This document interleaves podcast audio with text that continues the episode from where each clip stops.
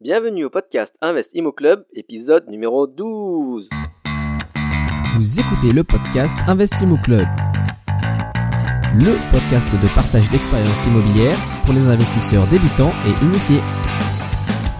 Si vous cherchez à apprendre les astuces et les stratégies pour bâtir votre patrimoine, mais aussi les erreurs à ne pas faire, vous êtes au bon endroit.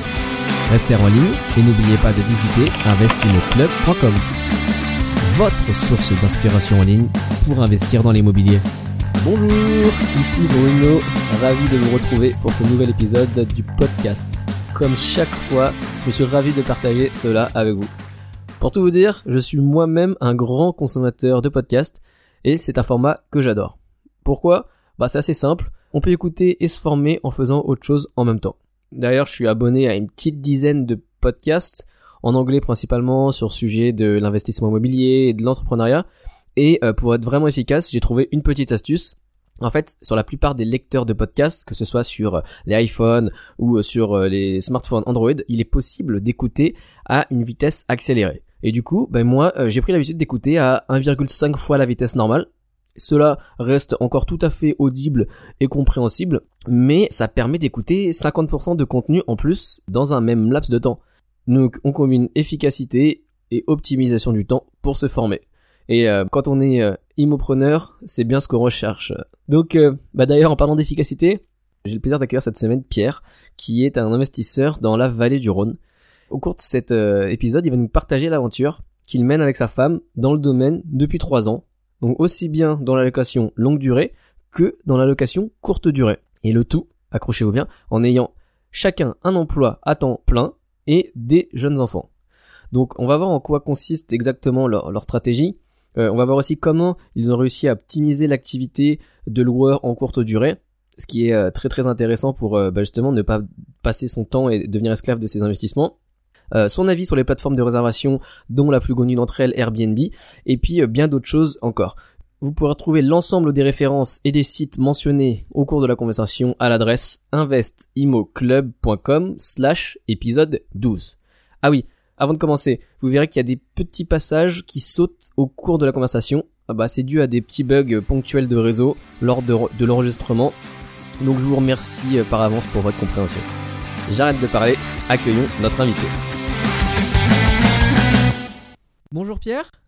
Oui, bonjour Bruno. Bah, bienvenue au podcast Investimo. C'est un plaisir. Donc, euh, pour euh, l'épisode d'aujourd'hui, on va un petit peu te parler de ton histoire et pour aider les auditeurs à, bien, euh, à bien te situer, je voulais savoir un petit peu quel est ton, ton background et puis quel a été l'élément déclencheur, si tu t'en souviens, qui t'a poussé à investir en immobilier. Euh, bah, l'élément déclencheur, je m'en souviens, je m'en souviens très bien. Mais le background, en fait, je suis euh, voilà avec mon épouse Gwen, on est euh, on est deux, ingénieurs avec un cursus voilà bien classique, bien français, maths sup, maths école d'ingé, etc. Voilà, on a travaillé pendant pendant quelques années, on continue à travailler avec notre diplôme d'ingénieur et, en fait, bah voilà, tout allait tout allait bien. Au fur et à mesure que nos, nos salaires progressaient, on était bien contents. Et puis on a eu on a eu des enfants, euh, trois enfants, et un jour on s'est réveillé avec euh, dans nos finances en fait un gros trou parce que les impôts étaient devenus euh, le, bah, le premier poste de, de dépense, même avant le, le, crédit de notre maison qui est pourtant, qui est pourtant assez conséquent. Ok. Bah, donc du coup on s'est dit il faut qu'on fasse quelque chose. Tout à fait. Donc euh, vraiment l'aspect euh, impôt qui vous a euh, déclenché l'envie d'investir. Ouais, à la base vraiment c'était ça. Et puis on s'est renseigné, on s'est dirigé un peu pour regarder un peu ce que donnait la loi Pinel à l'époque. On a trouvé ça intéressant, mais quand même en faisant les calculs ça avait du mal à rentrer. Et puis surtout, il y avait une grosse, grosse inconnue euh, sur la, valeur de l'immobilier. Si jamais l'immobilier baissait, euh, bah, du coup, l'investissement fonctionnait plus du tout. Parce qu'en fait, la défiscalisation, ça marche surtout sur le fait que le, promoteur a une marge importante qui est à peu près égale à la que, que, tu peux avoir. Et donc, en fait, c'est un système qui fonctionne que s'il y a une hausse des prix. Sinon, sinon c'est plus compliqué. Ouais, ouais, tout à fait. Voilà, du coup, en continuant à, s'intéresser à l'immobilier, euh, bah, on, a découvert, ça peut pas être bête comme ça, mais on n'en avait aucune idée qu'il pouvait y avoir des, biens dans l'ancien qui pouvaient s'autofinancer. Déjà, ça nous a mis euh, une grosse claque. On s'est dit, bah ouais, euh, on voulait économiser 20% de réduction d'impôt sur des logements neufs, alors qu'en fait, dans l'ancien, ça peut se financer tout seul. Ouais, effectivement. Comment vous avez su justement qu'il y avait des biens autofinancés, enfin des biens qui faisaient, qui permettaient d'avoir des meilleurs résultats économiques qu'un bien neuf? Bah, En fait, tout bêtement, c'est en regardant un peu sur Internet. Et bah, j'ai fini par tomber sur euh, sur les vidéos de Olivier Seban. C'est incontournable quand tu tapes un peu immobilier. Et c'est en regardant quelques-unes des vidéos que ça nous a mis une bonne claque quand même. Euh, ça nous a ouvert des perspectives. D'accord. Donc finalement, le Pinel, justement, vous avez laissé tomber, vous avez mis de côté? Ouais, ben, on était même allé jusqu'à visiter un, appart euh, en région parisienne qui était, qui était bien, hein, mais euh, on avait essayé de négocier un peu le prix, il voulait pas baisser d'un chouïa. Et puis il y avait ce, calcul qui était, en fait, qui était un peu limite entre, par exemple, euh, soit continuer à payer des impôts et placer le différentiel d'argent sur une assurance vie, euh, c'est-à-dire ce qu'on aurait investi, ou alors avec la réduction d'impôts, voir ce que ça faisait. Et puis c'était c'était à touche-touche quand même sur 20 ans. Donc certes, on avait un bien immobilier au bout de 20 ans, euh, mais, mais en termes d'argent, on va dire, au final, bah, c'était c'était pas si évident que ça que le bien immobilier était mieux, euh, était mieux que l'assurance vie. D'accord, ok. Euh, du coup, on avait un peu reculé. Et puis après, je suis tombé sur ces vidéos d'Olivier Seban et on est parti, on est parti à fond dans, le, dans ce projet-là. Ok, donc tu disais que vous avez visité par exemple un, bien sur Paris. Vous êtes de hmm. quelle région vous? Nous, on est en... Non, non, on est en, on en Provence, nous, euh, du côté de, Avignon. D'accord. Donc, euh, rien à voir. Hein. donc, on, a pris, euh, on a pris le train, on est allé voir. voilà, C'était une bonne expérience. Hein, ok. Donc, finalement, vous avez décidé d'investir dans l'ancien. Et du coup, dans quel coin? Et bah, juste pour les auditeurs, aujourd'hui, vous êtes à environ. vous avez à peu près 10 biens. Mm-hmm. Donc, peut-être qu'on va passer rapidement sur les, les 10 biens, mais juste pour comprendre euh, le premier bien que vous avez acquis, voilà, dans quelle région et puis dans quelle stratégie vous l'aviez euh, acquis? En fait, le, premier bien, ça a, été, ça a été un peu un concours de circonstances. Tout s'est, tout s'est bousculé un peu tout au même moment. Parce que le premier bien, en fait, j'en, ai hérité. donc j'ai commencé à le louer. C'était juste au moment où je commençais à m'intéresser vraiment à l'immobilier. Donc c'est parti un peu comme ça. À, à, ce moment-là, juste pour, par curiosité? 30, 30 Ok, parfait. 31, 31. Et donc, euh, euh, donc bah, là, je l'ai mis en location, euh, en location nue, voilà, comme tout le monde, déclaré en, en micro, voilà, sans trop me poser de questions. et puis au fur et à mesure que d'un côté, je regardais sur Internet un peu comment ça pouvait fonctionner. Et puis après, quand j'ai reçu les premiers impôts, où en fait on a une tranche marginale d'imposition qui est, qui est, quand même assez élevée, euh, et, donc, bah, en étant imposé sur une location nue, ça faisait vraiment très très mal. Vous étiez dans quelle tranche marginale d'imposition euh, à ce moment-là? Bah, On était à 30%. Ok. Donc, du coup, bah, 30%, ça fait que tu payes, euh, bah, en, clair, c'est 50% de tes loyers qui partent en impôts. Quoi. Donc, bah, après, quand on enlèves tes autres charges, tu te dis, bah, je comprends pourquoi les types à Paris ils laissent leurs biens vacants quoi. Enfin, c'est juste que tu prends pas de risques euh, et tu perds pas d'argent. Donc moi je comprends tout à fait ces gens-là. Et donc euh, bah, du coup on a découvert la location meublée. Attends, attends juste en termes de euh, mécanique économique. Enfin aujourd'hui toi si tu avais un bien à Paris qui te coûtait beaucoup en impôts, tu le laisserais vacant plutôt que de le vendre et d'aller trouver quelque chose ailleurs qui soit plus rentable? Ah ouais, c'est une autre stratégie, mais moi franchement, je me dis quelqu'un qui, a qui a un bien qui est intéressant à Paris, donc probablement c'est quelqu'un qui est au moins euh, à une tranche marginale d'imposition de 30%, voire, euh, voire de 41, voire même plus. Quand tu rajoutes les prélèvements sociaux, là tu es tout de suite à 50 ou 60% d'imposition. Paris, euh, l'immobilier continue à, continue à flamber, hein, ça continue à augmenter hein, sur le résidentiel. Ouais. ouais, moi je me poserais la question, est-ce que j'ai intérêt à mettre un locataire pour que les trois quarts de mes loyers ils partent soit en, soit en charge, soit en, soit en impôts et que derrière je prends le risque que le, locataire il abîme mon bien ou est-ce que euh, je le laisse vacant euh, quitte à louer euh, une semaine par an pour dire ne pas payer la, taxe pour les logements vacants, quoi qu'on peut le contourner relativement facilement. ouais, moi je comprends, je comprends tout à fait que, que du coup il y a plein de logements libres. Et c'est un cercle vicieux parce que qui dit logement libre dit, dit moins de logements sur le marché, dit augmentation des prix. Enfin voilà, c'est un système qui est un peu pervers qui s'auto-entretient. Ok, ok. Le premier bien alors que vous avez acquis, euh, malgré vous, accidentellement, entre guillemets, c'est un, héritage. Ouais. Qu'est-ce que ce bien et qu'est-ce que la gestion euh, de ce bien vous a fait comprendre? Bah, Ça nous a fait comprendre qu'on se faisait matraquer au niveau fiscal. Ouais, ok. contrairement à ce que, contrairement à l'idée reçue que la plupart des gens peuvent avoir, euh, à tes propriétaires, tu loues un bien, donc tu en as plein les fouilles. Et ben en fait, euh, en fait, la réalité, c'est que c'est posséder un bien immobilier, bah, c'est extrêmement imposé. C'est peut-être le truc le plus imposé, et c'est compliqué, quoi. Ouais, voilà, effectivement. Si fiscalement, tu n'as pas réfléchi ou tu n'as pas essayé d'optimiser, quoi. Ouais. Parce qu'en fait, quand tu regardes des, des, formations sur Internet ou des conseils euh, ou tout, tout, ce que tu peux trouver, jamais, jamais l'aspect imposition n'est évoqué. Et en fait, quand on parle de rentabilité dans, dans l'immobilier, tout le monde parle de rentabilité brute. Ouais. Et, qui en fait, qui en fait, moi, à mon sens, ne veut absolument rien dire. Parce que ce qui compte, c'est ce que tu touches vraiment à la fin et que tu peux réinvestir ou utiliser. Et la rentabilité brute, quand tu payes 50% d'impôt dessus, elle, elle veut rien dire du tout. Quoi. Ouais, la rentabilité brute, euh, loyer x 12, divisé par le prix d'achat. Ouais. Ok. Exactement. On est sur euh, cette formule. on est d'accord. À la limite, ça peut servir à euh, faire des comparatifs entre euh, est-ce que je vais investir dans le bien A ou dans le bien B. À première vue, l'aspect rentabilité brute est intéressant.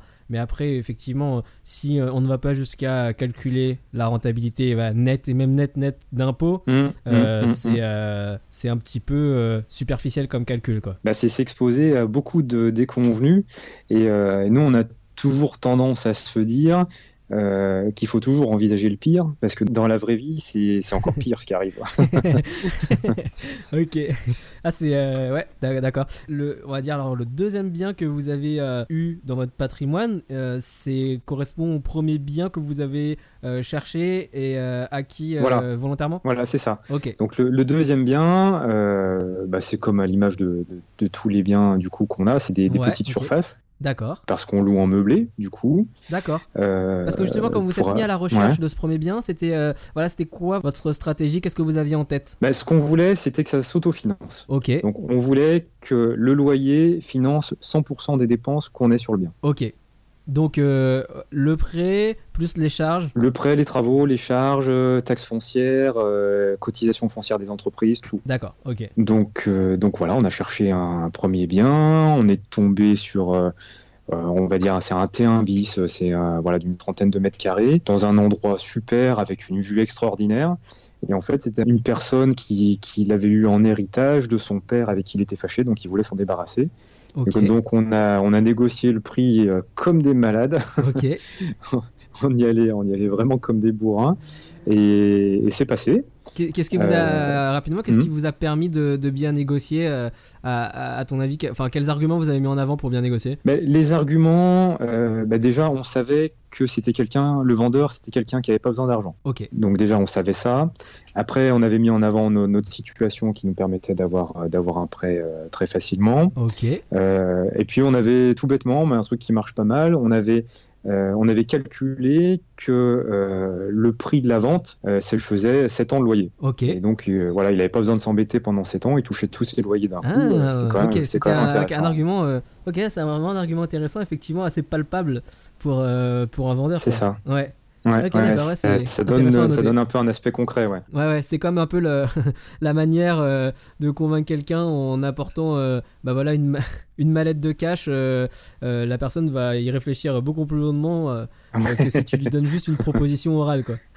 Bon, c'est un exemple. C'est vraiment là, le, le, le, cas de vraiment euh, euh, illustrer et rendre tangible la somme d'argent. quoi. C'est ça, c'est ça. Oui, parce que c'est vrai que des grosses sommes comme ça, euh, on n'a pas l'habitude de, de, les manier. Et donc, au final, ça paraît quand même assez abstrait.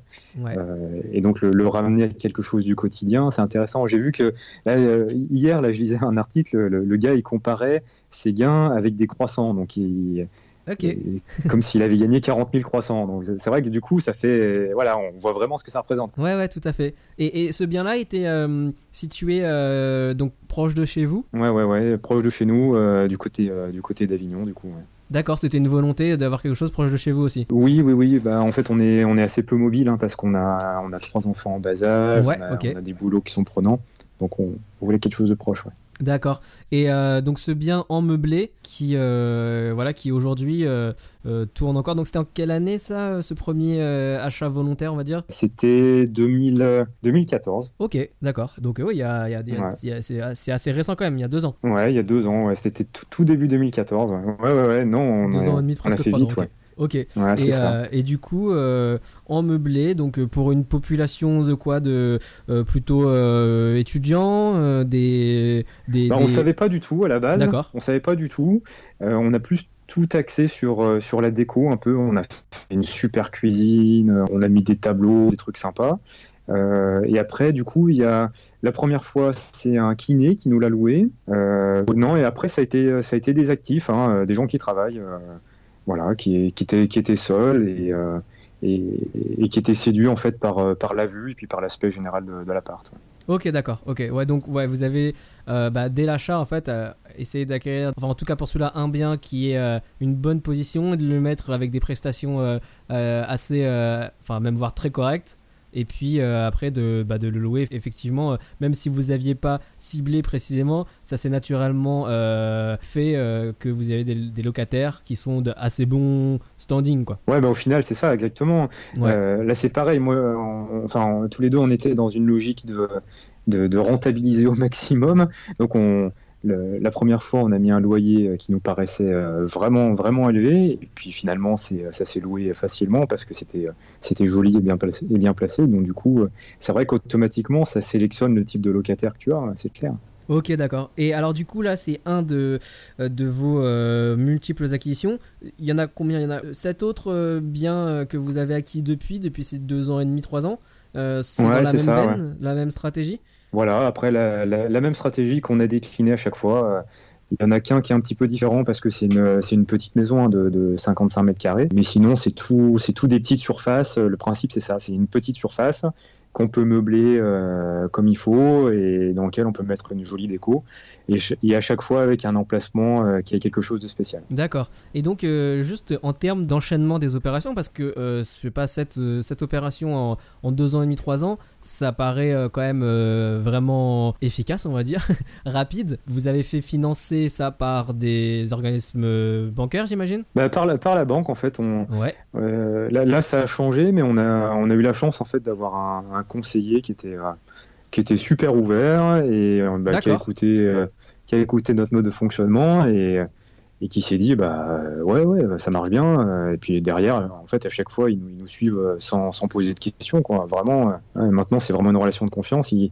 ils, ont vu qu'on savait faire donc donc ça pose pas de problème hein. d'accord. Et, et, pour une, personne aujourd'hui qui voilà qui commence et qui se dit bah voilà moi je veux enchaîner plusieurs opérations est-ce qu'il y a des choses que bah, par l'expérience là vous avez euh, apprise et que vous conseillerez à une personne qui veut enchaîner justement les opérations euh, voilà est-ce qu'il y a des, choses à faire ou à ne pas faire pour pouvoir euh, rester bah, bien vu de la part des, banques? À, la fois des choses mathématiques financières ou des choses plus humaines psychologiques? Bah, je dirais à la base c'est comme pour tout.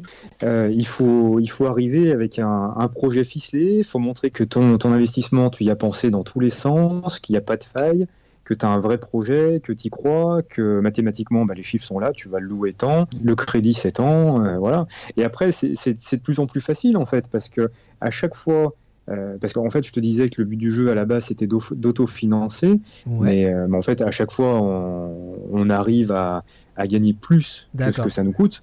Donc en fait, à chaque fois qu'on achète un nouvel appart, ça améliore notre capacité d'emprunt. Ok. Donc du coup, le banquier, il est de plus en plus content.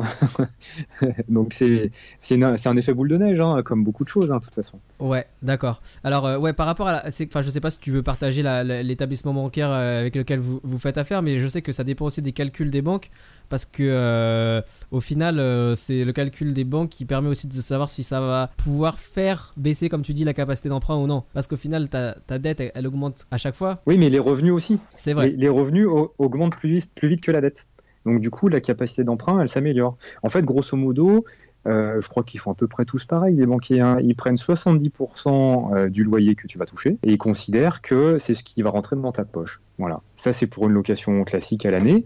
Et pour une location saisonnière, ils prennent 60% parce qu'il y a plus de frais. Et, euh, il- et c'est un, calcul purement mathématique euh, sur ça. Il rentre il rentre pas dans les détails. hein. Donc à la limite, euh, celui qui connaît bien un agent immobilier, il lui fait, il lui fait une attestation comme quoi il va toucher un loyer super cher et ça passe tout seul. Bon après, après voilà, hein, faut, être conscient des risques qu'on prend. Faut pas faire n'importe quoi. Mais, mais si on a un dossier bien bouclé, bien solide, euh, je pense que la banque ça pose aucun souci. hein. Là, aujourd'hui, vous n'avez eu aucune, euh, aucune objection euh, à propos euh, de futurs investissements de la part des, bah, du ou des banquiers? Non non, Ok. Ah non non aucune. Ok. Mm. Donc vous pensez que ça va pouvoir être à l'infini au réaliser des opérations? Bah, l'infini, l'infini, théoriquement, oui. Pratiquement, voilà, on commence aussi à faire un peu le tour de ça. On cherche à faire d'autres choses aussi. Et puis ça prend du temps, hein, donc Ouais. euh, du coup, on, on va se limiter au bout d'un moment. ouais. Non, parce qu'au final, je sais que les banques aussi ont d'autres critères qui rentrent en jeu après. Par exemple, le, le niveau d'encours bancaire qui peut arriver. Enfin, ils ont des, euh, des plafonds euh, également qui, voilà, Ouais. qui sont Mhm. différents de- du taux d'endettement qui peuvent arriver à, à te limiter à un moment. Quoi. Enfin, en tout cas, c'est des, des discussions avec d'autres investisseurs qui, qui expliquaient cela.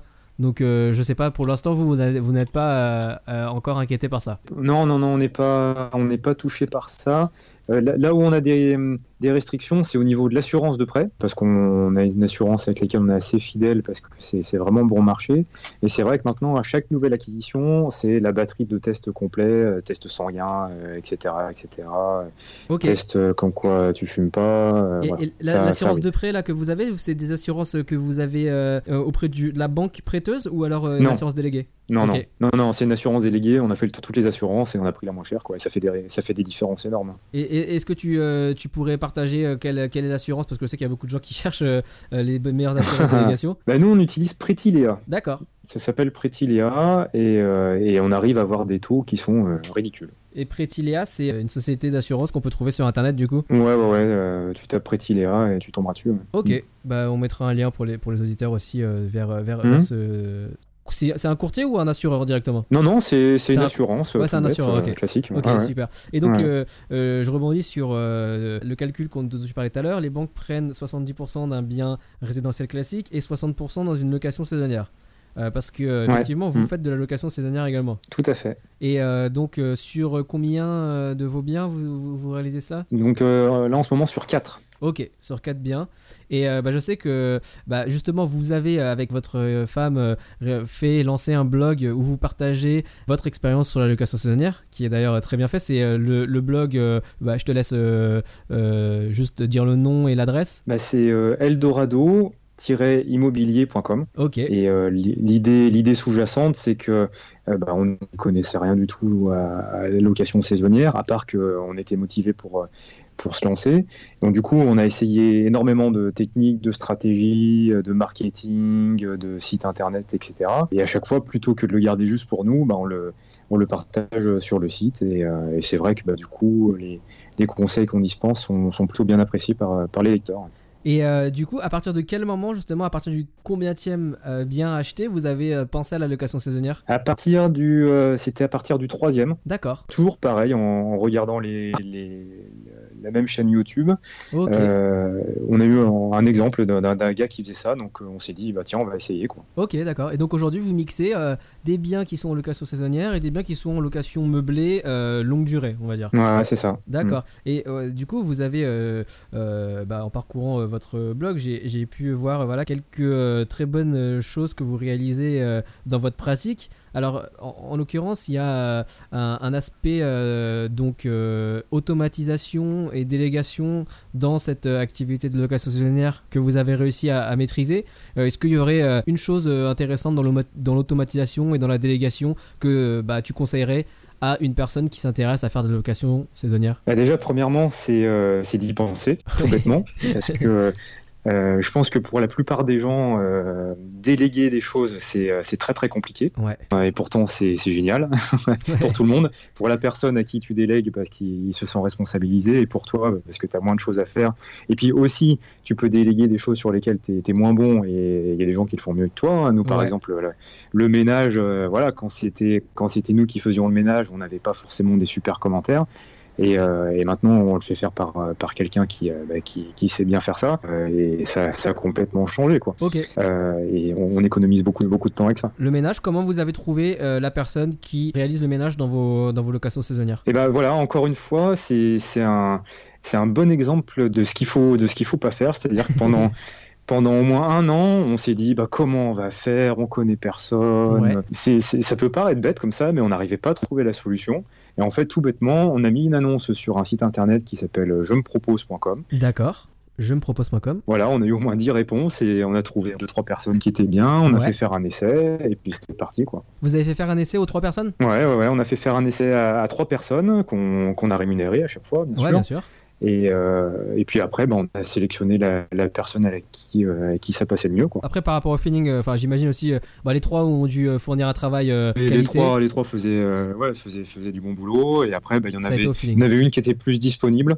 Et c'est vrai que pour la location saisonnière, il faut, faut quand même être assez disponible parce qu'il peut y avoir Ouais, des réservations de dernière minute. voilà. Et, et cette personne-là travaille pour combien de vos appartements en saisonnier? Ah bah, elle travaille sur, un petit peu sur, sur tous. Sur tous, ok, ok. Et donc, euh, tu penses que c'est possible d'a- d'avoir euh, une, une personne qui s'occupe du ménage comme ça, si on a un seul bien, c'est-à-dire que voilà, euh, en, fonction de la, bah, du volume de travail que tu peux lui donner, elle peut être un peu réticente une personne si tu n'as pas assez de, bah, de travail proposé. Ah bah, de toute façon, on, on l'emploie pas à, à temps plein. hein. donc, Ouais. euh, euh, elle, a, elle a aussi d'autres euh, d'autres gens chez qui elle travaille, des particuliers, des entreprises. Et en fait, ça lui permet de, ça lui permet de boucher, de boucher les trous, quoi. Parce que nous, le gros avantage, Ouais. c'est qu'il faut être disponible, parce qu'il peut y avoir des résas de, de dernière minute, Ouais. mais, euh, mais que le ménage il soit fait à midi, à 2 heures ou à 4 heures de l'après-midi, on s'en fout complètement. Euh, donc du coup, euh, du coup, c'est intéressant parce que la, la personne elle est vachement libre de, de ses horaires. Ah, ok, ça veut dire que parfois le prestataire elle fasse le ménage alors que le, le- y a quelqu'un dans, dans le logement? Non, non, non, c'est que en fait le logement il doit être libéré à midi et après les, les arrivées c'est à 18 heures. Ok, d'accord. Donc ça laisse, ça laisse une amplitude horaire qui est importante. Ok, et comment vous gérez justement le, le fait de lui dire, enfin, est-ce que vous lui dites ou alors est-ce que c'est automatique? Le, le, le- moment où elle peut venir, où elle doit venir Voilà, est-ce qu'à chaque fois qu'il y a une réservation, un check-in? Voilà, on communique sur le jour, non, une fois par semaine ou une fois tous les 15 jours. Et puis après, après on s'appelle quand c'est en dernière minute, mais sinon, euh, sinon on planifie ça à l'avance. ouais. Ok, d'accord. Et euh, à l'inverse, est-ce qu'il y a des aspects que tu conseillerais de ne pas déléguer? Euh, parce que c'est critique, parce que c'est, euh, il vaut mieux que ce soit toi qui le fasse, parce que tu es la seule personne qui peut apporter de la valeur dans cette tâche? Bah, dans l'absolu, euh, je pense qu'on peut tout déléguer. Ok, ok. Après, voilà, faut faut savoir ce qu'on délègue, il faut savoir le déléguer comme il faut pour que les choses soient bien faites. Donc le, le ménage c'est relativement facile parce Ouais. qu'il suffit de faire euh, une liste de tout ce qu'il y a à vérifier et puis bon, la personne elle a qu'à suivre, ça va. Ouais, Après, ouais. ce qui est plus compliqué, c'est les réservations, parce qu'il faut avoir un bon relationnel au téléphone, euh, la publication d'annonces, mais, mais dans l'absolu, euh, tout, tout peut être délégué, parce que euh, faut, faut pas non plus raconter des bêtises. hein. C'est c'est quand même, c'est quand même facile à faire. euh, Ouais. C'est c'est facile à faire. hein. Voilà, c'est pas, c'est pas des métiers qui sont très très compliqués. hein. D'accord. Et, et justement, euh, je reviens juste sur l'aspect euh, femme de ménage, par exemple. Le paiement de la femme de ménage euh, se fait euh, comment? Va, Par chèque emploi-service ou par un autre moyen? Chèque emploi-service ou par euh, le, le TZ. Euh, pour, euh, mais ça, ça revient, ça revient au même en fait. hein. C'est que chèque emploi-service, en fait, c'est une simplification du, euh, de la démarche administrative. Ouais. Euh, sinon, tu fais ta, ta déclaration à l'URSSAF directement. Mais bon, c'est facile aussi. D'accord. Et ça, c'est déductible dans de tes charges foncières? Ce n'est pas déductible. Ok. Ok. Non. Ce qui est déductible, c'est de passer par une entreprise Oh, dédiée, Ok. à- ok. dédiée à- au nettoyage, mais passer par, une, par quelqu'un que- qui n'a pas une entreprise, c'est pas déductible. D'accord. Donc, effectivement, l'idéal, ce serait de trouver une entreprise, mais pour ça, il faut avoir un volume suffisant d'horaires ou euh, de volume de travail à proposer, quoi. Et puis finalement, euh, les entreprises, c'est vite, c'est vite extrêmement cher en fait, parce que euh, voilà, le, le SMIC, il est, disons, pour si on arrondit, c'est à 10 euros, donc avec les charges, ça va te coûter 20 euros. J'a- J'arrondis à grosse louche. Hein. Ouais. Une entreprise, tu, pour, pour une heure de travail, je parle, hein, pour une entreprise, surprise, ça va être 30-40 euros. Quoi. Donc, ouais, ok, effectivement. C'est difficile. Ouais. ouais. effectivement. Alors, du coup, tu me disais aussi que bah, dans vos biens en location saisonnière, vous arriviez à des taux d'occupation supérieurs à, à 100%. Euh, alors, euh, du coup, euh, comment on peut arriver au-dessus de 100% C'est quoi la formule déjà pour calculer le taux d'occupation? Et comment vous arrivez à faire plus de 100% bah, le, calcul du taux d'occupation, c'est tout bêtement le nombre de jours où, où l'appartement est réservé par mois. Donc si c'est un mois de 30 jours et qu'il y a 30 jours qui ont été, qui ont été payés, bah, ça fait un taux d'occupation de 100%. Et, et, là où c'est rigolo, entre guillemets, c'est qu'on peut dépasser les 100% d'occupation parce qu'il y a des gens qui, euh, bah, qui ont des impératifs euh, familiaux ou qui sont malades ou que sais-je, qui, qui, partent avant la fin de leur séjour, donc ils ont déjà payé. Et si vous arrivez à relouer, bah, ça fait plus de 100%. Quoi. D'accord, parce que euh, lorsqu'une personne part, quelles sont les, les, conditions que vous appliquez en général? C'est non-remboursement total ou alors vous remboursez une partie? On est à la fois strict et accommodant, c'est-à-dire que pour nous, réserver, c'est réservé. Donc le, le, paiement, le paiement, il est dû. Euh, après, voilà, en fonction des circonstances, euh, ça nous est arrivé bien sûr de, de rembourser tout, tout, tout, tout, parti. Quand on le fait, en général, le, le deal, c'est euh, si on arrive à relouer, on vous rembourse. D'accord, ok. Mais ça peut rester, ça peut rester intéressant parce qu'en général, en louant à la nuit, on loue plus cher qu'à la semaine. Donc quelqu'un qui reste 15 jours et qui part au bout d'une semaine, même si on lui rembourse la semaine où il est parti, si on loue tout en dernière minute, euh, bah, du coup, c'est quand, même, quand même nettement plus intéressant. Ouais, tout à fait. Et puis, euh, j'imagine aussi que vous devez euh, vous plier un petit peu ou alors respecter les règles aussi des, bah, des plateformes de réservation, pour ne pas citer la plus connue, Airbnb par exemple, qui doivent avoir des, des règles par rapport à ces annulations aussi Airbnb, eux, ils posent pas de questions. Du moment où vous avez mis un pied dans l'appartement, le loyer, il est dû. Donc, eux, ils remboursent jamais. D'accord, ok. Donc, quand ça passe par Airbnb, vous pouvez jamais rembourser. Le seul cas, c'est. Non. Ok.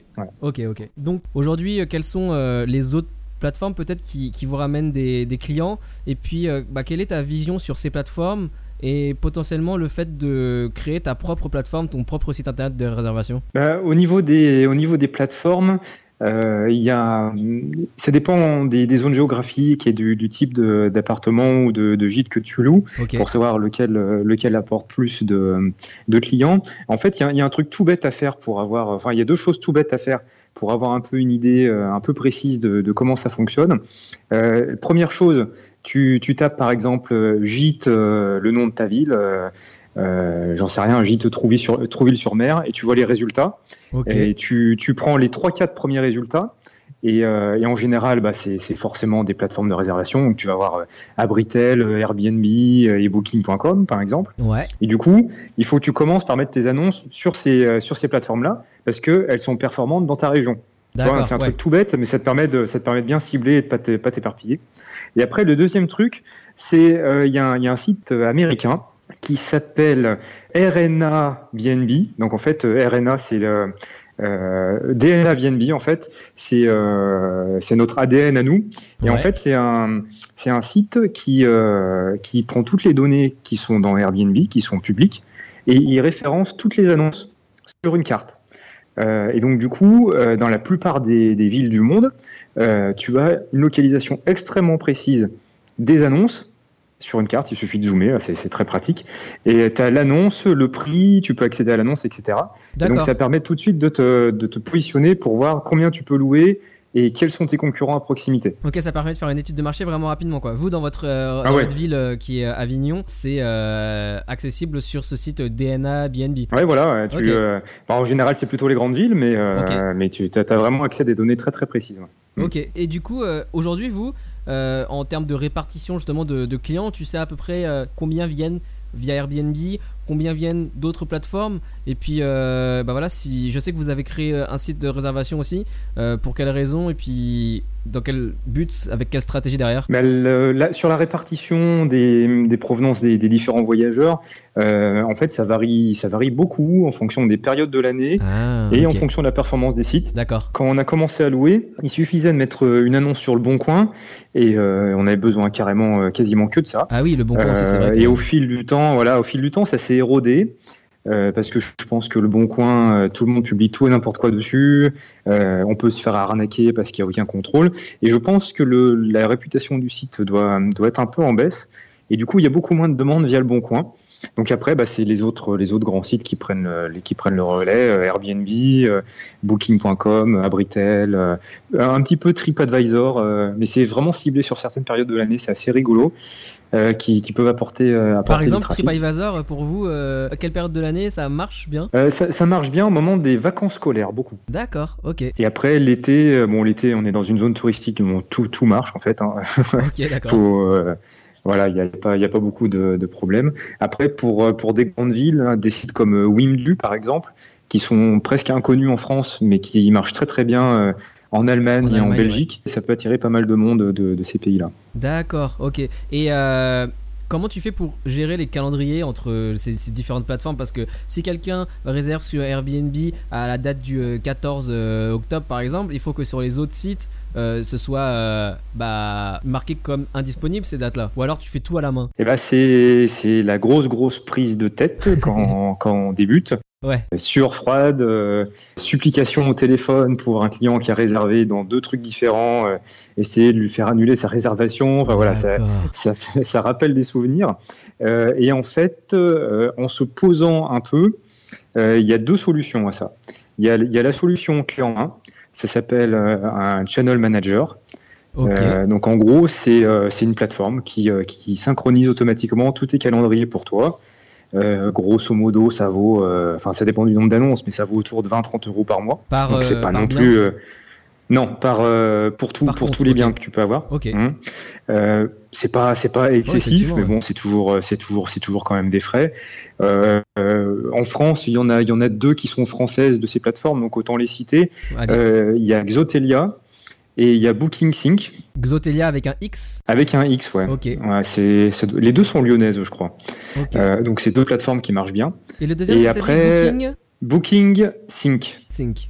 Ok. Ouais, comme synchronisation en fait. D'accord, ok. Donc on mettra les liens sur le, la page de, de l'épisode pour les auditeurs. Mmh. Et après, la deuxième option, bah, c'est de le faire soi-même. Donc, bah, nous, c'est ce qu'on a fait. Et là, là, voilà. Non, euh, en fait, on peut automatiser soi-même, euh, mais il faut se poser, euh, il faut se poser un moment, ne pas trop s'énerver, parce qu'en fait, chaque grand site d'annonce propose un calendrier à exporter et souvent des calendriers à importer. Donc, en jonglant avec différents sites, on peut arriver à tout synchroniser. Donc, par exemple, nous, on a, on, on garde tout Google Calendar euh, nos réservations, on marque tout dedans. Google Calendar, euh, Airbnb se synchronise avec Google Calendar. Donc du coup, voilà, donc du coup, ça synchronise tous les deux. Après, Booking.com, par exemple, se synchronise avec Airbnb. Et donc, en fait, par tout un réseau de, de, de ricochets un peu, euh, tous nos calendriers se synchronisent un peu les uns avec les autres. Et ça se boucle. Donc, s'il y en a un qui marche pas, il y en a un autre qui prend le relais. Et du coup, voilà, on arrive à fonctionner comme ça. Et ça permet de, de prendre des euh, la personne qui veut réserver clique sur votre annonce, par exemple sur, euh, Airbnb, et elle réserve de suite, vous n'avez pas votre mot à dire. Donc ça, si vous n'avez pas une synchronisation complète du calendrier, euh, c'est une prise de tête absolue. Ah oui, ok, d'accord. Et pour autant, vous avez aussi votre site personnel de réservation. Euh, oui, oui, tout à fait. La, raison derrière, euh, en fait, j'imagine que c'est pour éviter la, la raison derrière, c'est pour éviter les frais, mais c'est aussi pour euh, pas mettre tous les œufs dans le même panier et puis pour garder une, une indépendance quoi qu'il arrive. Ok, parce que parce qu'on ne sait pas ce qui peut se passer. Ok. Par exemple, j'en sais rien, Airbnb qui rachète tous ses concurrents. Euh, ou Google qui est en train de se lancer sur la sur la location saisonnière, ils, proposent leur propre site. Si jamais ils se mettent en tête chez tout le monde, bah, ils peuvent. Hein. Bien sûr. Et donc, euh, ils ont les moyens. tout le monde qui double les tarifs, euh, ou alors qui, qui détermine que, que, ton annonce, euh, bah, elle est pas, elle est pas assez bien pour eux. Ouais. Et eh ben, et eh ben, c'est compliqué quoi. et là, par exemple, dans le classement, et puis là, tu perds tout ton. Ouais, ouais, c'est ça. en fait, il y a deux choses. Il y a ça. Il y a les tarifs qui peuvent varier, ton annonce qui peut être supprimée. Par exemple, nous, on a reçu un mail de, de Airbnb nous disant que nos annonces étaient suspendues. Euh, tout simplement parce qu'on n'avait pas pris euh, plus de 3 ou 4 réservations de suite. On avait refusé 3 ou 4 réservations. Ah, Annonce suspendue, dégradation dans le classement malgré les bons commentaires qu'on a, etc. Euh, bon, bah voilà, si on n'a pas de solution de repli, euh, on a, on a l'air un peu bête. Et le, la deuxième grande raison d'avoir un site internet, c'est que bah, il y a de plus en plus de concurrence dans le monde de la location saisonnière. Ça, c'est d'un côté. L'autre côté, les clients, ils veulent toujours des prestations toujours plus élevées. Ouais. Ouais. En fait, si tu as ton site internet, euh, bah, non seulement tu te démarques des autres et tu montres que tu es professionnel parce que tu as, quelque chose à montrer. Mais en plus, tu peux développer tout un système de, de noms de marque. Voilà, si tu donnes un nom à ton gîte, que tu mets un logo, que tu proposes un guide pour visiter les environs, enfin, il y a énormément de choses à proposer. Il y en a qui font des, des podcasts comme toi, qui interviewent des, des, des artisans du coin. voilà, si, si, tu apportes de la valeur ajoutée aux gens, eh ben, ils, vont te, ils, vont, ils vont retenir ton site et du coup, ils vont avoir plus tendance à te réserver. Parce que avant de réserver, en moyenne, les gens consultent six annonces. Ok, intéressant de statistique. Déjà, à la base, avoir un site, ça te permet que sur les six annonces, eh ben, la personne, elle retiendra plutôt le tien que, que celle du voisin. Ok, mais du coup, ton site, tu mets un lien, enfin, tu mets un lien vers ton site sur les annonces euh, Airbnb, euh, euh, TripAdvisor, Booking directement sur l'annonce Alors, autant que possible, on essaye de le faire, mais les différentes plateformes, ils ont des filtres pour, euh, pour éviter ça. Comme par exemple, je sais pas si tu as déjà essayé de mettre ton numéro de téléphone, mais ça ça passe pas. Euh, donc, bah, on essaye de contourner un peu le problème en, en mettant euh, arrobase euh, en, en, toutes lettres, en espaçant, etc. Après, il y, a, y a, une autre technique que certains utilisent qui peut paraître un peu bizarre. Il faudra qu'on essaye, mais à mon avis, c'est pas bête. C'est quelqu'un qui euh, par exemple, tu as Bruno qui, euh, qui me fait une demande de réservation dans un de mes appartes. Oui. Je tape Bruno Facebook. Je tombe sur ta page Facebook et je te dis Ah, salut Bruno, tu as fait une demande de réservation dans un de mes appartements, c'est super cool. Bah, je voudrais me présenter parce que c'est quand même plus sympa de se voir en direct que, que, que juste euh, avec des photos. voilà, moi, ma passion, c'est les voyages. Je me suis installé à Avignon parce que c'est une super ville. Et, eh ben, est-ce que ça dit de passer en direct pour réserver? Parce que du coup, tu économiseras la commission. D'accord, ok. ok. Et du coup, tu renvoies sur ton site internet et c'est bouclé. Alors, c'est pas très très éthique, mais il y en a qui s'en tirent bien avec ça. D'accord, ok, ok, c'est très intéressant. Euh, du coup, euh, juste euh, un ordre d'idée, le site vous l'avez fait vous-même, vous l'avez fait réaliser par quelqu'un, et si c'est le cas, combien ça vous a coûté à peu près? Donc le, bah, le, site, on l'a fait, on l'a fait nous-mêmes parce qu'on fait, on fait un peu tout nous-mêmes, mais mais après c'est aussi du temps. après c'est possible de l'externaliser. Il y a, y, a, des prestataires qui, qui font ça. Il vaut mieux choisir quelqu'un qui a l'habitude de travailler sur des sites de location saisonnière plutôt que de prendre un, prestataire euh, web euh, classique, parce qu'il pourra vous mettre les, fonctionnalités qui vont bien et c'est ce qui marche. Mais c'est possible, hein, ça revient à, à 2 3 enfin ouais, disons 2 3 mois de location. OK. Le prix d'un le prix d'un site. Ok, d'accord, ok. Donc ça peut être, euh, ouais, ça peut être rentable à un certain moment, mais je trouve que c'est vraiment l'aspect d'avoir une certaine indépendance par rapport aux plateformes qui est l'argument vraiment fort, en tout cas sur le sur le long terme, quoi d'avoir un tel Voilà, exactement. C'est une stratégie de long terme mm. euh, et, c'est sûr qu'avec les évolutions de la demande des clients, de la réglementation et de plus en plus d'annonces, euh, bah, de toute façon, sur le long terme, ceux qui vont rester, c'est ceux qui auront un site internet, c'est clair. Quoi. Ouais, d'accord, effectivement. Donc, euh, il y avait aussi un sujet que, que j'aimerais aborder. Tu me disais que, selon toi, il n'y a pas forcément besoin d'être dans une région ultra touristique pour faire de la location courte durée. Est-ce que tu peux creuser un petit peu cette, cette idée-là? Pour euh, tous les auditeurs qui n'habiteraient pas dans une, euh, dans une station balnéaire, etc., mais qui voudraient quand même faire de la location euh, courte durée ben, En fait, tout bêtement, il faut juste regarder autour de, autour de soi. des hôtels en France, il y en a, il y en a quasiment de partout. même dans, dans les campagnes les plus reculées, il y a des hôtels de partout. Et, si ces hôtels ils sont là depuis des années, ben, c'est qu'ils accueillent des gens. Et, c'est pour ça que location saisonnière ou location de vacances, c'est pas des c'est pas des termes qui sont en fait très appropriés parce que hmm. c'est plutôt location courte durée qui serait qui serait le, plus, le plus pertinent.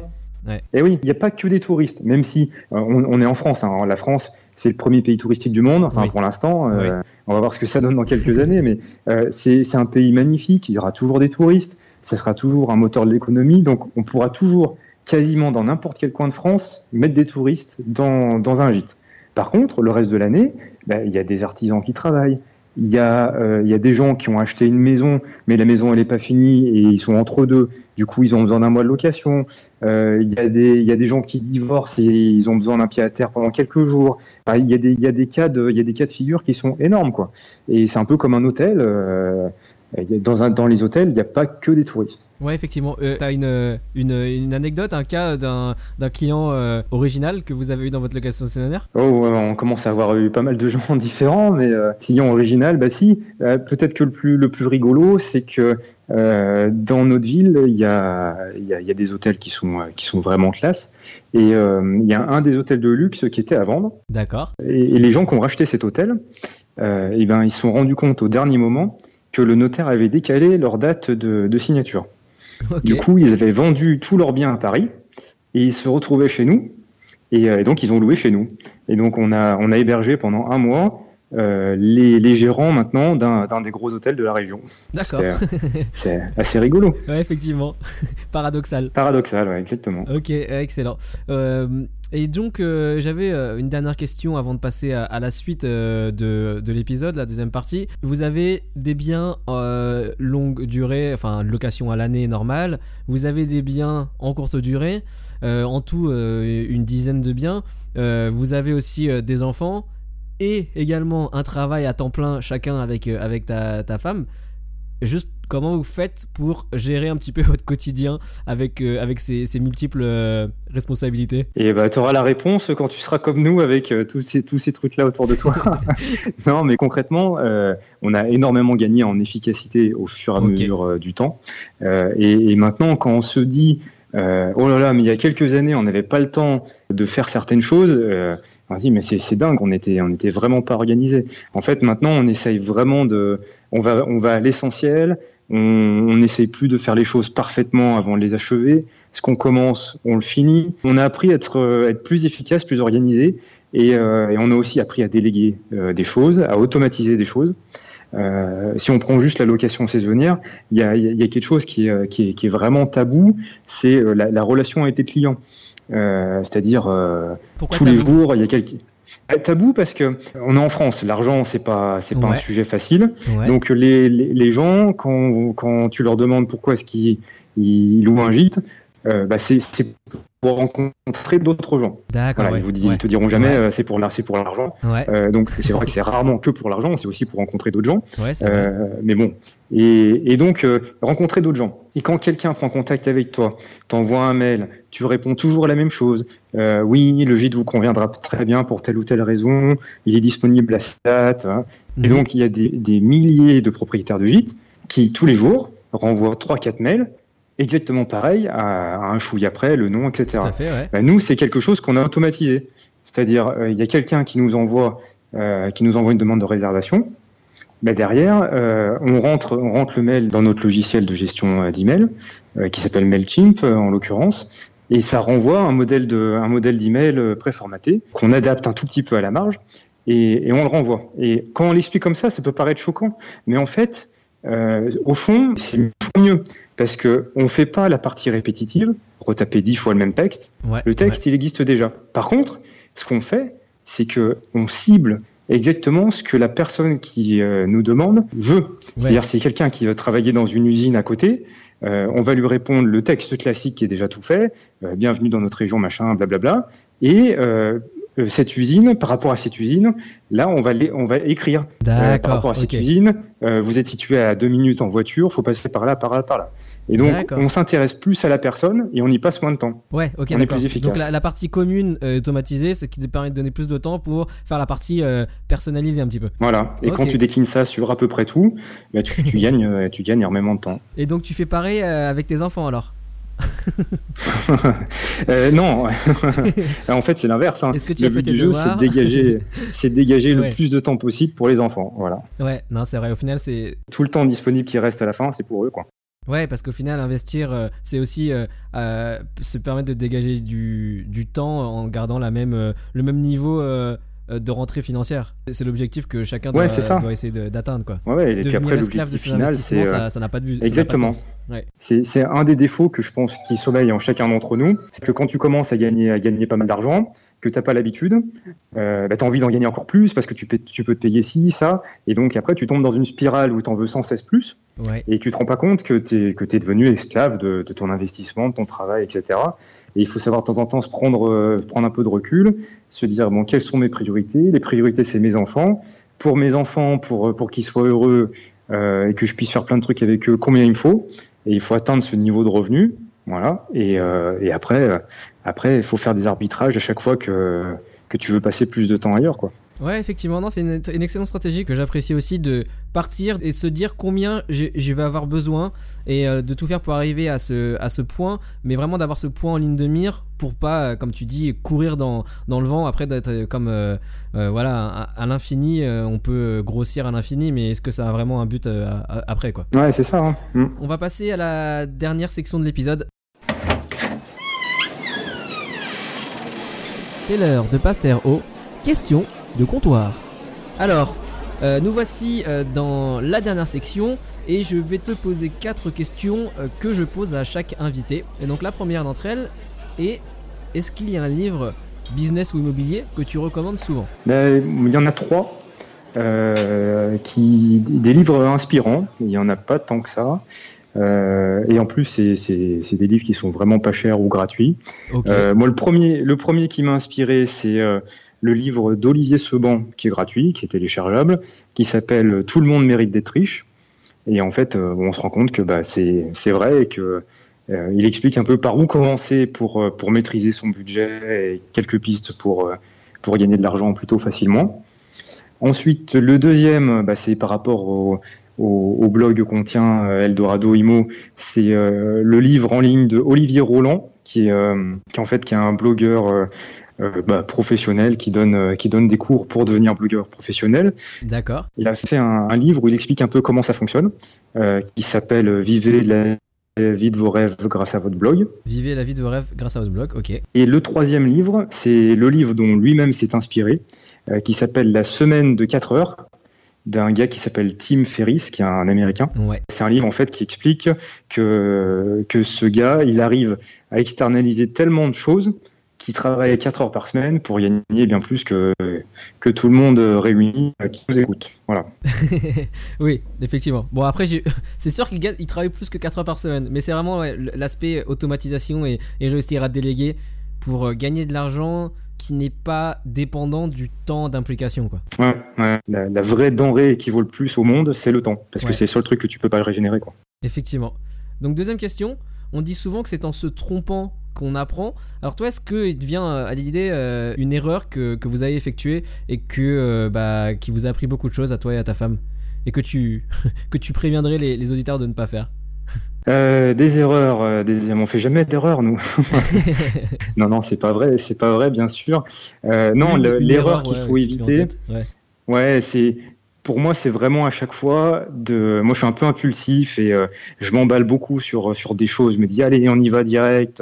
Et en fait, euh, l'erreur, c'est qu'il faut vraiment se renseigner pour maîtriser parfaitement un sujet avant de se lancer dans quelque chose et ne pas hésiter à investir un tout petit peu pour suivre une, petite formation ou acheter un ou deux outils pour s'en sortir mieux parce que ça fait gagner énormément de monde. Et toi, il y, a un aspect précis justement où, ça t'a joué un tour euh, et à posteriori tu t'es formé? Ben, euh, En fait, c'est plus autour de moi. Euh, voir le, c'est en fait c'est l'erreur qu'on a failli faire d'acheter un, un, appartement en défiscalisation en loi Pinel. Ouais. Euh, on n'était pas loin, on n'était pas loin de signer et ça aurait été une grosse connerie parce que ça nous aurait bloqué pour investir dans quoi que ce soit pendant bah, pendant pendant 20 ans. Euh, alors qu'il y avait des trucs super qui existaient à côté. Donc il faut vraiment creuser. Quand tu veux aller dans, sur un sujet, il faut vraiment le creuser à fond. Euh, ne pas hésiter à se former, à consulter des gens qui, qui sont déjà dans le domaine et qui, connaissent beaucoup de choses, euh, quitte à suivre un petit cours de temps en temps, euh, pour, pour être au top une fois que tu te lances. Quoi. Ouais, d'accord, ok. Troisième question, bah, à part l'immobilier, euh, quels sont tes loisirs ou vos loisirs? Le loisir principal, c'est les voyages. Ok. donc on avait mis un peu en pause parce que les enfants sont petits, mais sinon, sinon on adore ça. Quoi. Et, et, avec l'activité de location saisonnière, ça courte durée comme tu préfères le dire. C'est compatible, en tout cas pour vous? Vous avez arrivé à un stade où vous pouvez? L'idée, c'est euh, justement de ne pas être esclave de tout ça. Hein. Ouais, Donc, euh, quand, quand, tu pars en vacances et que tu as, des gîtes, il y a, y a, deux options. Euh, les laisser vides, enfin il y en a même trois, laisser vides, ou alors te débrouiller pour prendre quelqu'un qui reste suffisamment longtemps pour que tu n'aies pas de changement à faire pendant la location. Ou la troisième option, bah, c'est trouver quelqu'un de confiance pour, pour s'en occuper à ta place pendant que tu n'es pas là. Ok, ok. Vous avez testé les trois options vous avez réussi à mettre en place ces trois options L'option de laisser vide, ça nous plaisait pas trop, donc on a surtout testé les deux autres. ok, d'accord. ok. Et euh, bah, dernière question pour finir. À ton avis, euh, je pense que tu y as un peu répondu, mais qu'est-ce qui sépare une personne qui réussit dans l'investissement immobilier d'une personne qui échoue ou qui ne commence jamais bah, Déjà, à la base, c'est qu'elle commence jamais. Euh, il y a une phrase qui m'a marqué dans, dans, le, dans le fameux bouquin là, d'Olivier de, Seban.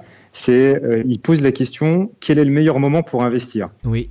Et en fait, voilà, y a, tu, peux, tu peux répondre tout ce que tu veux. En fait, le meilleur moment, c'est maintenant. Ouais. Parce que euh, tu connais pas l'avenir. Par contre, ce que tu peux savoir, c'est qu'au moment présent, euh, telle ou telle option, c'est le mieux pour toi.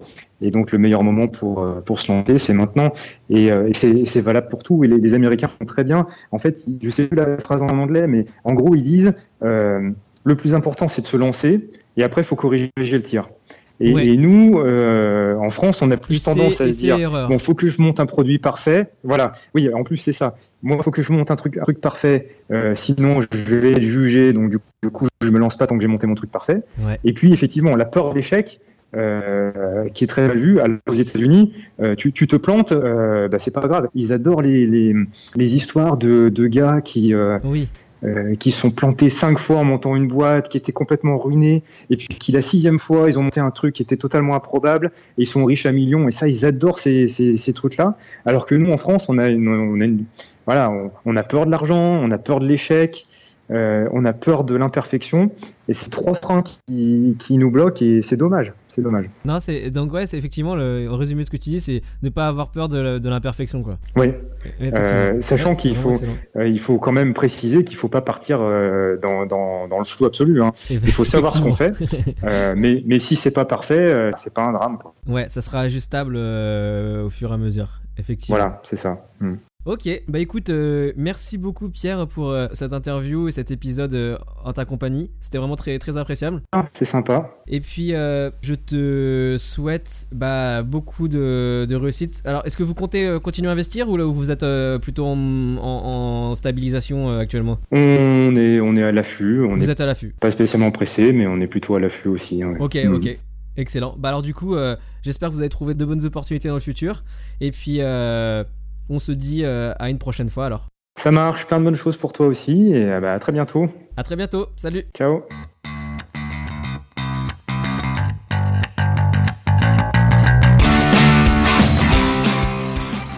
Alors, est-ce que cet épisode vous a donné envie de vous lancer dans la location courte durée? Moi, j'avoue y penser. Bah, je vous dirais si jamais saute le pas, mais c'est vrai que si on peut automatiser et déléguer, c'est une super chose. D'ici là, n'hésitez pas à laisser vos commentaires ou à poser vos questions sur la page investimoclub.com slash épisode 12. Et surtout, surtout, aidez-moi à faire monter le podcast sur iTunes en laissant une note. Mieux, en laissant un petit commentaire. C'est très simple et ça ne prend qu'une minute. Vous pouvez me dire ce que vous aimez et aussi surtout ce que vous aimeriez trouver en plus à chaque épisode. Et grâce à vous, on pourra aller encore plus loin et plus vite dans la notoriété de ce podcast. Rendez-vous au prochain épisode. Ciao Vous écoutez le podcast Investimo Club. Le podcast de partage d'expériences immobilières pour les investisseurs débutants et initiés. Si vous cherchez à apprendre les astuces et les stratégies pour bâtir votre patrimoine, mais aussi les erreurs à ne pas faire, vous êtes au bon endroit. Restez en ligne et n'oubliez pas de visiter investimoclub.com. Votre source d'inspiration en ligne pour investir dans l'immobilier.